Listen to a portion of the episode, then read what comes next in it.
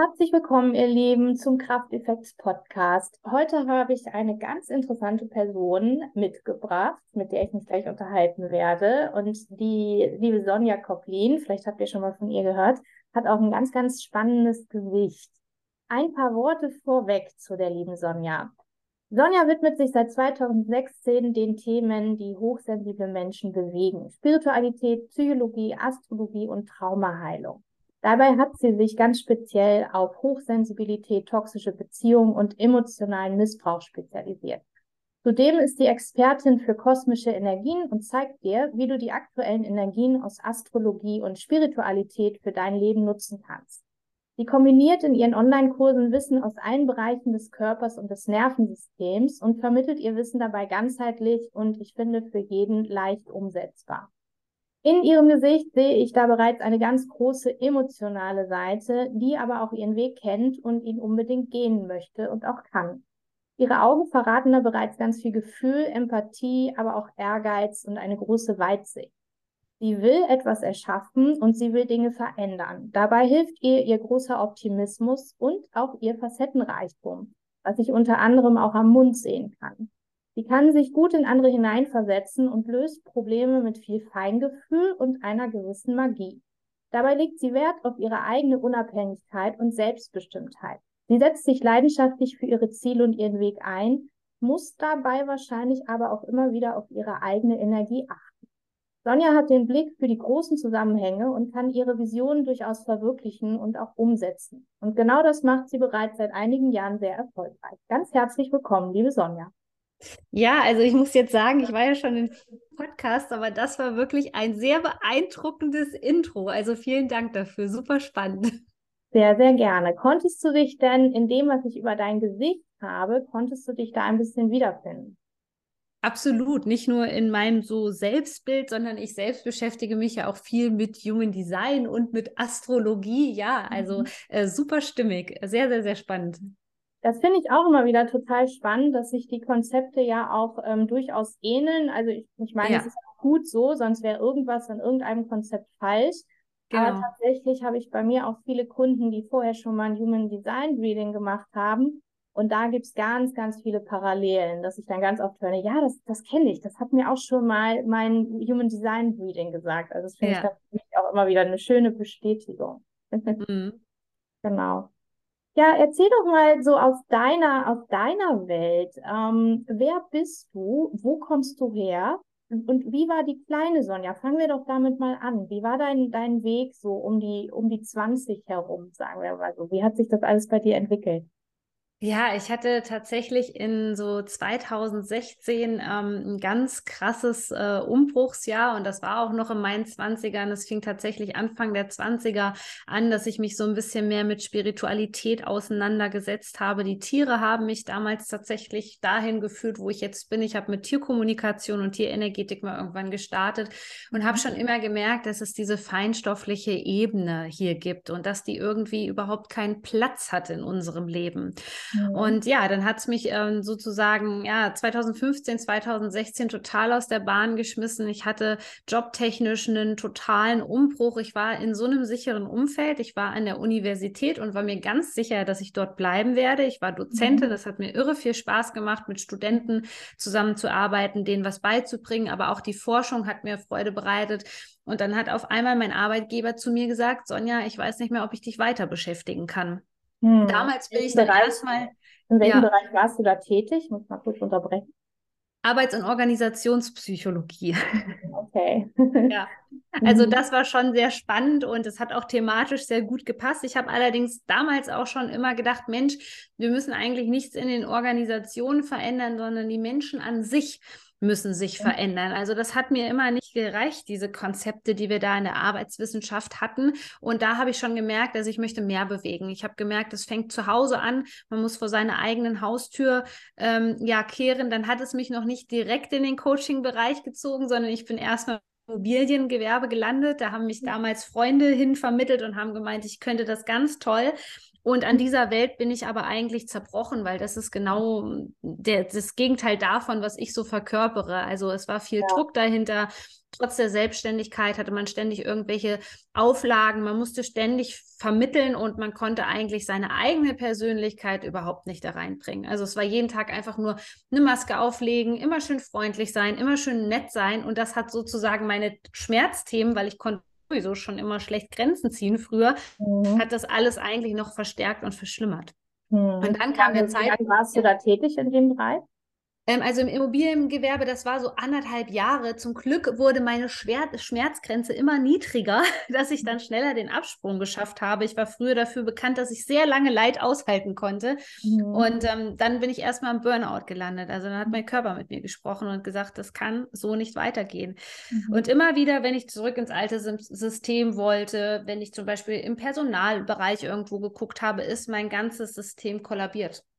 Mhm, spannend. Mhm. Ja, und dann bin ich ins kalte Wasser gesprungen. Dann gab es keinen anderen Weg mehr, außer das zu machen, was mir Freude bereitet. Das war ohne System irgendwie dahinter. Natürlich diese ganzen Sachen, die ich damals schon gemacht habe, mit den Pferden, ähm, wo ich mich weitergebildet habe mit der Uni, die haben mich alle irgendwie dahin geführt, wo ich jetzt bin, ganz klar. Aber ich hatte kein krasses Konzept dahinter und habe jetzt gesagt, ich möchte irgendwie was Energetisches machen oder Coach werden oder sowas. Der Weg hat sich irgendwann dann ergeben. Hm. Mhm. Und ähm, du hast gesagt, du hast mit Tierkommunikation gestartet. War das schon vorher in deinem Feld drin oder war das erst der erste Bereich, der sich so 2016 bei dir ergeben hat? Ja, dieser spezielle Draht zu Tieren, der war natürlich, das kennen viele hochsensible Menschen, der war schon vorher eigentlich in mir angelegt, aber ja, man nutzt es nicht so richtig. Man fühlt schon, was das Tier vielleicht fühlt, aber man kann es nicht so richtig anwenden. Und das war auch jemand aus Amerika, bei dem ich das erlebt habe. Die sind natürlich schon immer so eine Ecke weiter als wir, ja. Und ja. da durfte ich von profitieren und da haben sich für mich wirklich, ja, Türen geöffnet zu dieser Zeit. Hm. Und ähm, du sagtest also 2016 war der Burnout, das ist ja ganz oft so bei ganz vielen Menschen, dass da erstmal nochmal ja. so ein, ein richtig krasser Umschwung halt kommt, dass äh, irgendwas dir dann sagt, so geht es halt nicht mehr weiter und dann kommt so der Umschwung. Bist du der Meinung, das ist notwendig? Nein, es ist nicht dringend notwendig. Nur wir wohnen, wir sind hier ähm, wirklich auf, in so einer hochtraumatisierten Gesellschaft, dass uns das beigebracht wird, auch ein bisschen, ja. De, also ertrage es so lange, bis es überhaupt nicht mehr geht. Und wenn man eben nicht so traumatisiert ist, wenn man schon gut mit seinem Körper verbunden ist, dann würde man schon viel früher Maßnahmen einleiten. Aber wir sagen uns ja so oft, dass wir unverzichtlich sind im Job beispielsweise, halten das ganz, ganz lange aus irgendwie und machen immer weiter, immer weiter. Und das ist auch sozusagen ein Anzeichen von Trauma, das alles zu verdrängen und wegzudrücken, weil gebrodelt hat es äh, gefühlt schon zehn Jahre vorher in mir sozusagen. Mhm.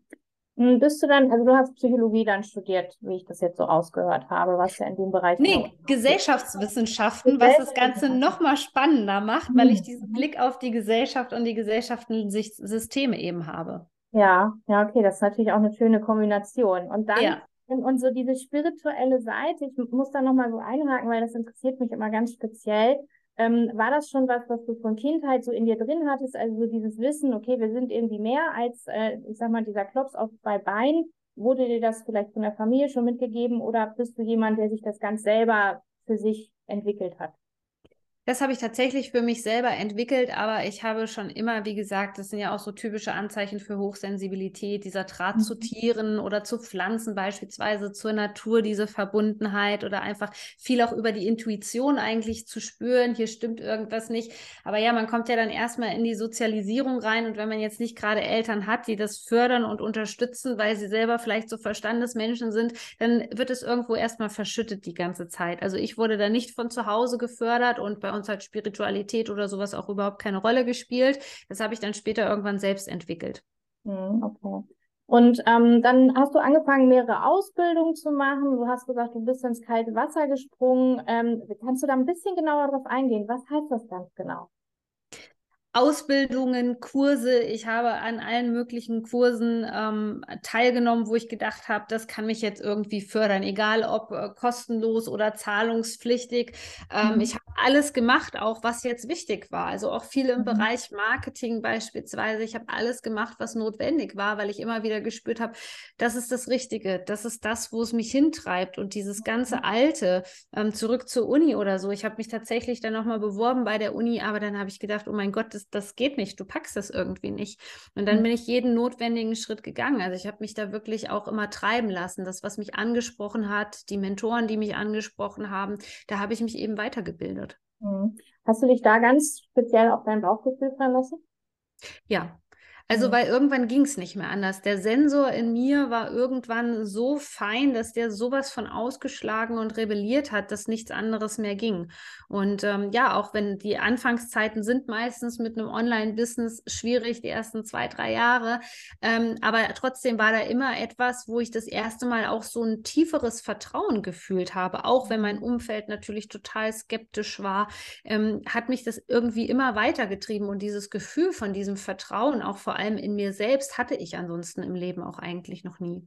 Hm. Ja, ganz spannend. Also ich frage das auch so speziell, weil du hast in deinem Gesicht halt auch ähm, eine ganz große Manifestationskraft und eine ganz große Intuitionskraft halt auch stehen. Mhm. Und ähm, ganz oft ist es ja so, dass wir entweder diesen Kräften von Anfang an total vertrauen oder wir misstrauen ihnen. Ja. Da also die nächste Frage, hast du denn auch mal Entscheidungen getroffen, die du im Verstand getroffen hast, obwohl du vielleicht so eine Seite hattest, die ganz genau gesagt hat, ah, das ist falsch, also es ist jetzt eigentlich nicht das, was ich eigentlich machen sollte, aber mein Verstand sagt mir jetzt doch, mach das, geh den Weg.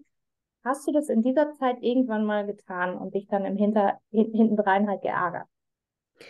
Also natürlich ist es auch so, jetzt gerade wenn man so die Businesszeit anspricht, es gibt natürlich viele Menschen, die eine Art Vorbildfunktion haben und wir orientieren uns daran und wir denken, das muss so funktionieren, wie die das machen.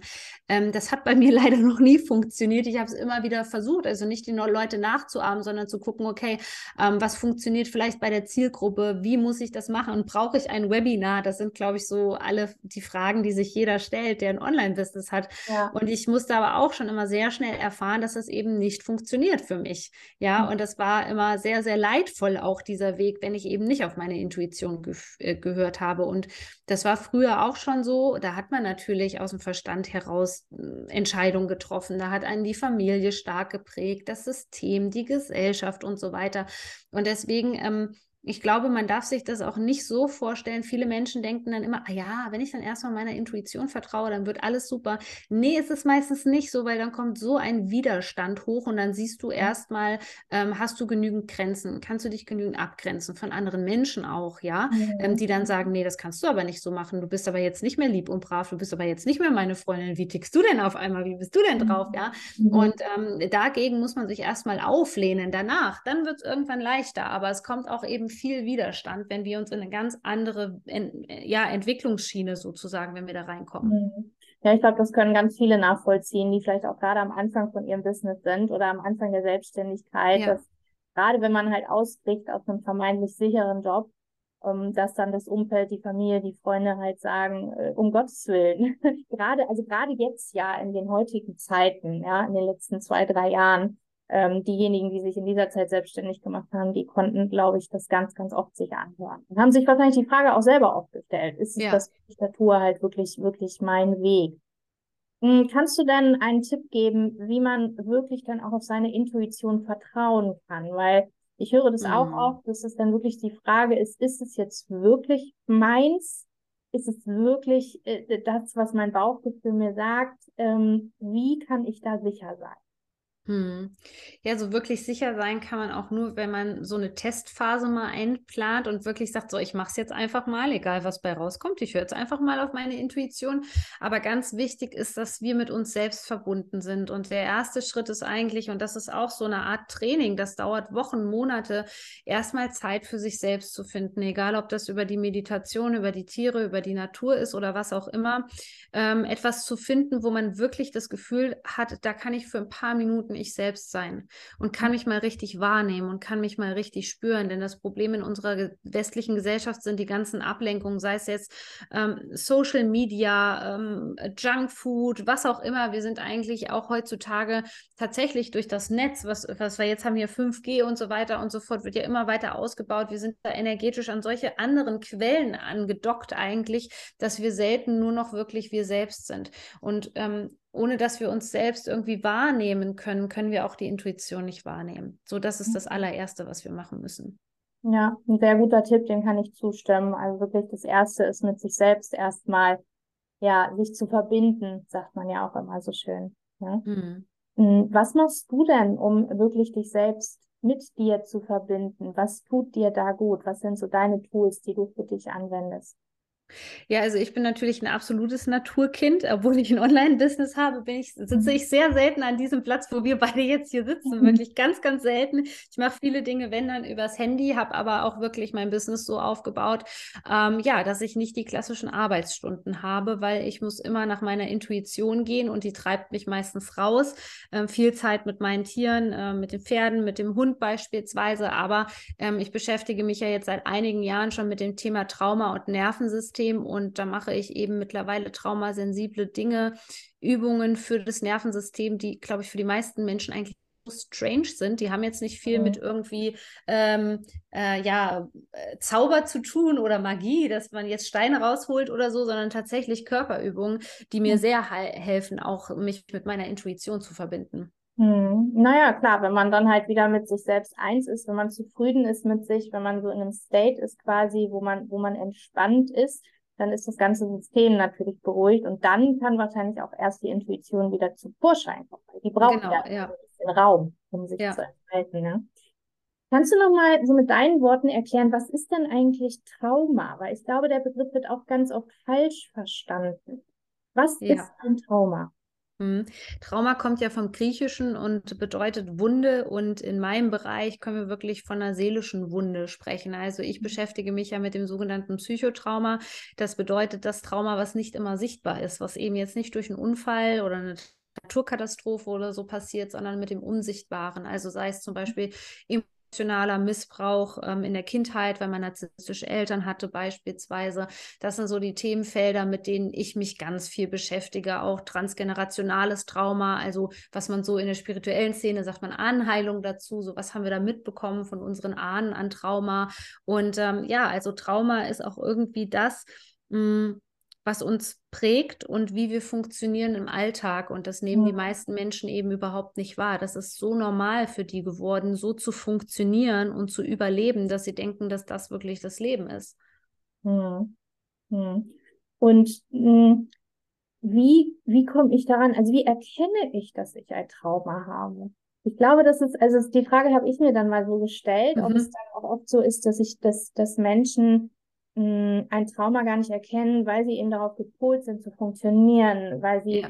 weil man vielleicht sagt, ich, ja, ich habe vielleicht ein paar Erlebnisse gehabt, die irgendwie nicht so schön sein, aber schön waren, aber das ist doch gar kein Trauma. Ja, und das sind meistens die Menschen, die traumatisiert sind. Also ich ja. gehe sowieso davon aus, es gibt da jetzt keine Studien, die das beweisen, aber ähm, die Gesellschaft, in der wir leben, da sind fast alle Menschen traumatisiert. Also jetzt gerade ähm, durch die ganzen letzten äh, zwei, drei Jahre, die wir hatten mit der Corona-Pandemie, spricht man eigentlich davon im Psychologenkreis, dass uns das traumatisiert hat, alle auf irgendeine Art und Weise.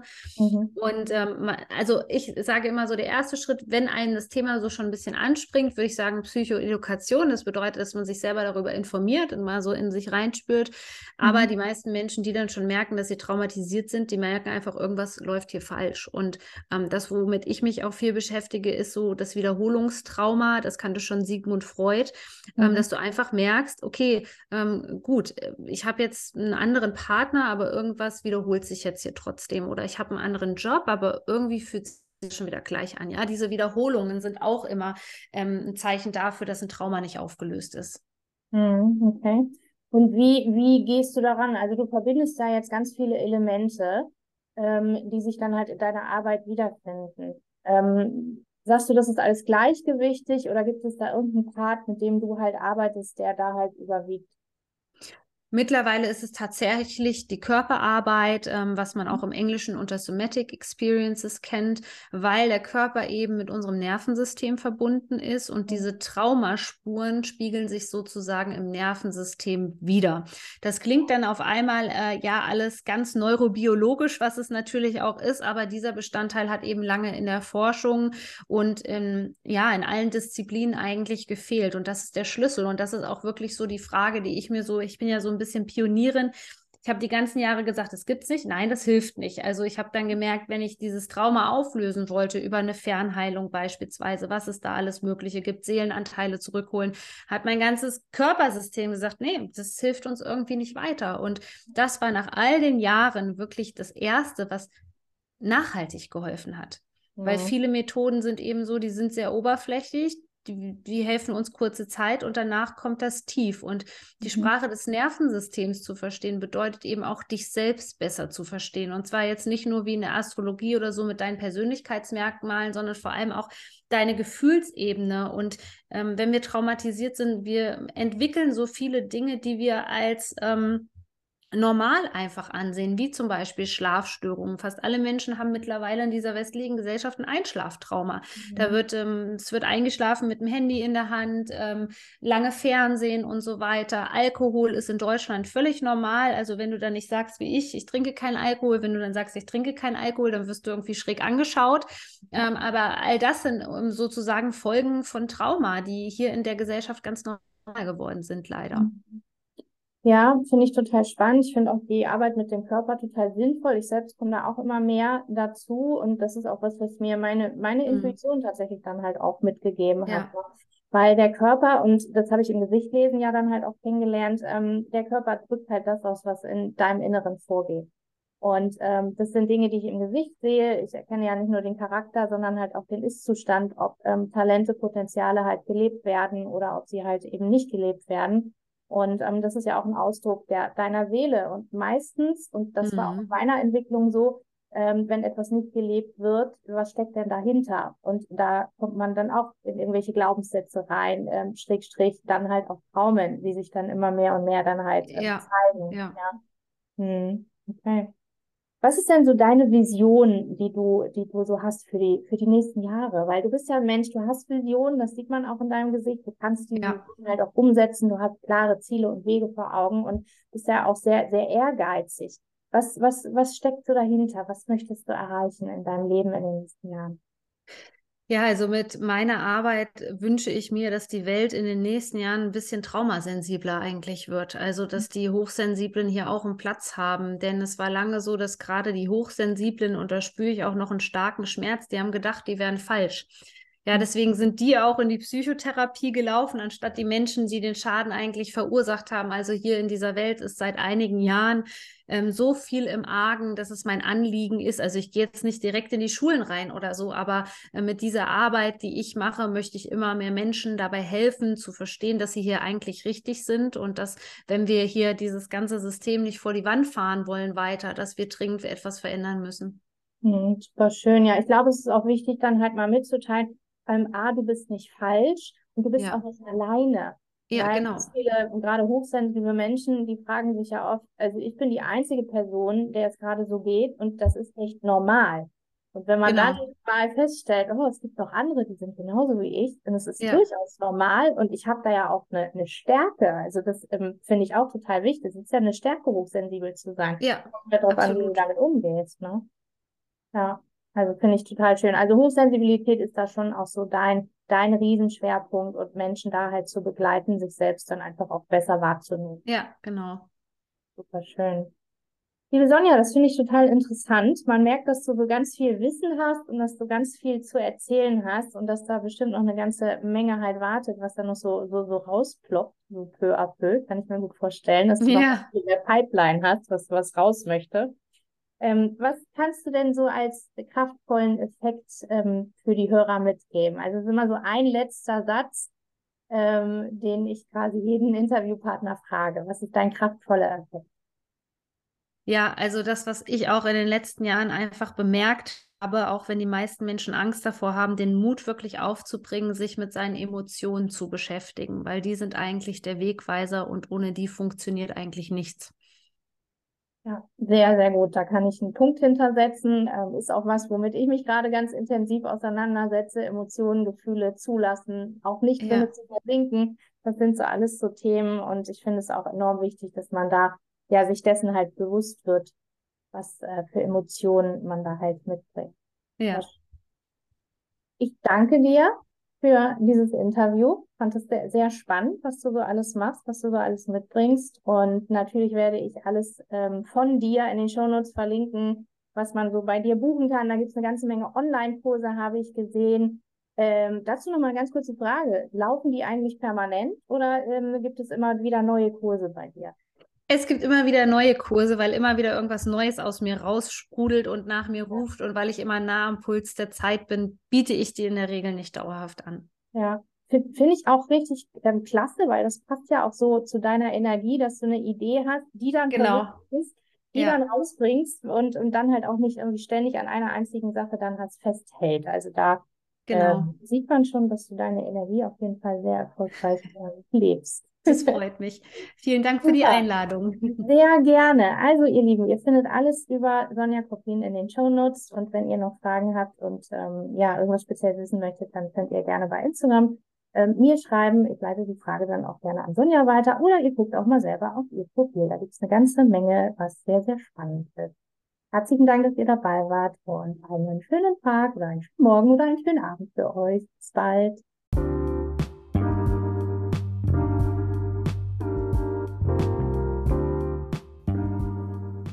Wie schön, dass du immer noch da bist. Ich hoffe, diese Folge hat dir gefallen. Wenn ja, dann lass mir doch gerne eine Bewertung da oder schau auch mal auf meinem Instagram-Kanal vorbei und lass mir dort einen Kommentar da. Das würde mich sehr freuen. Wenn du mehr wissen möchtest über das Face Reading oder über meine Angebote, dann schau auch gerne auf meiner Website vorbei. Unter krafteffekts.de findest du alle Informationen und alle Infos zu mir und auch zu dieser Folge findest du natürlich in den Show Notes. Bis zum nächsten Mal.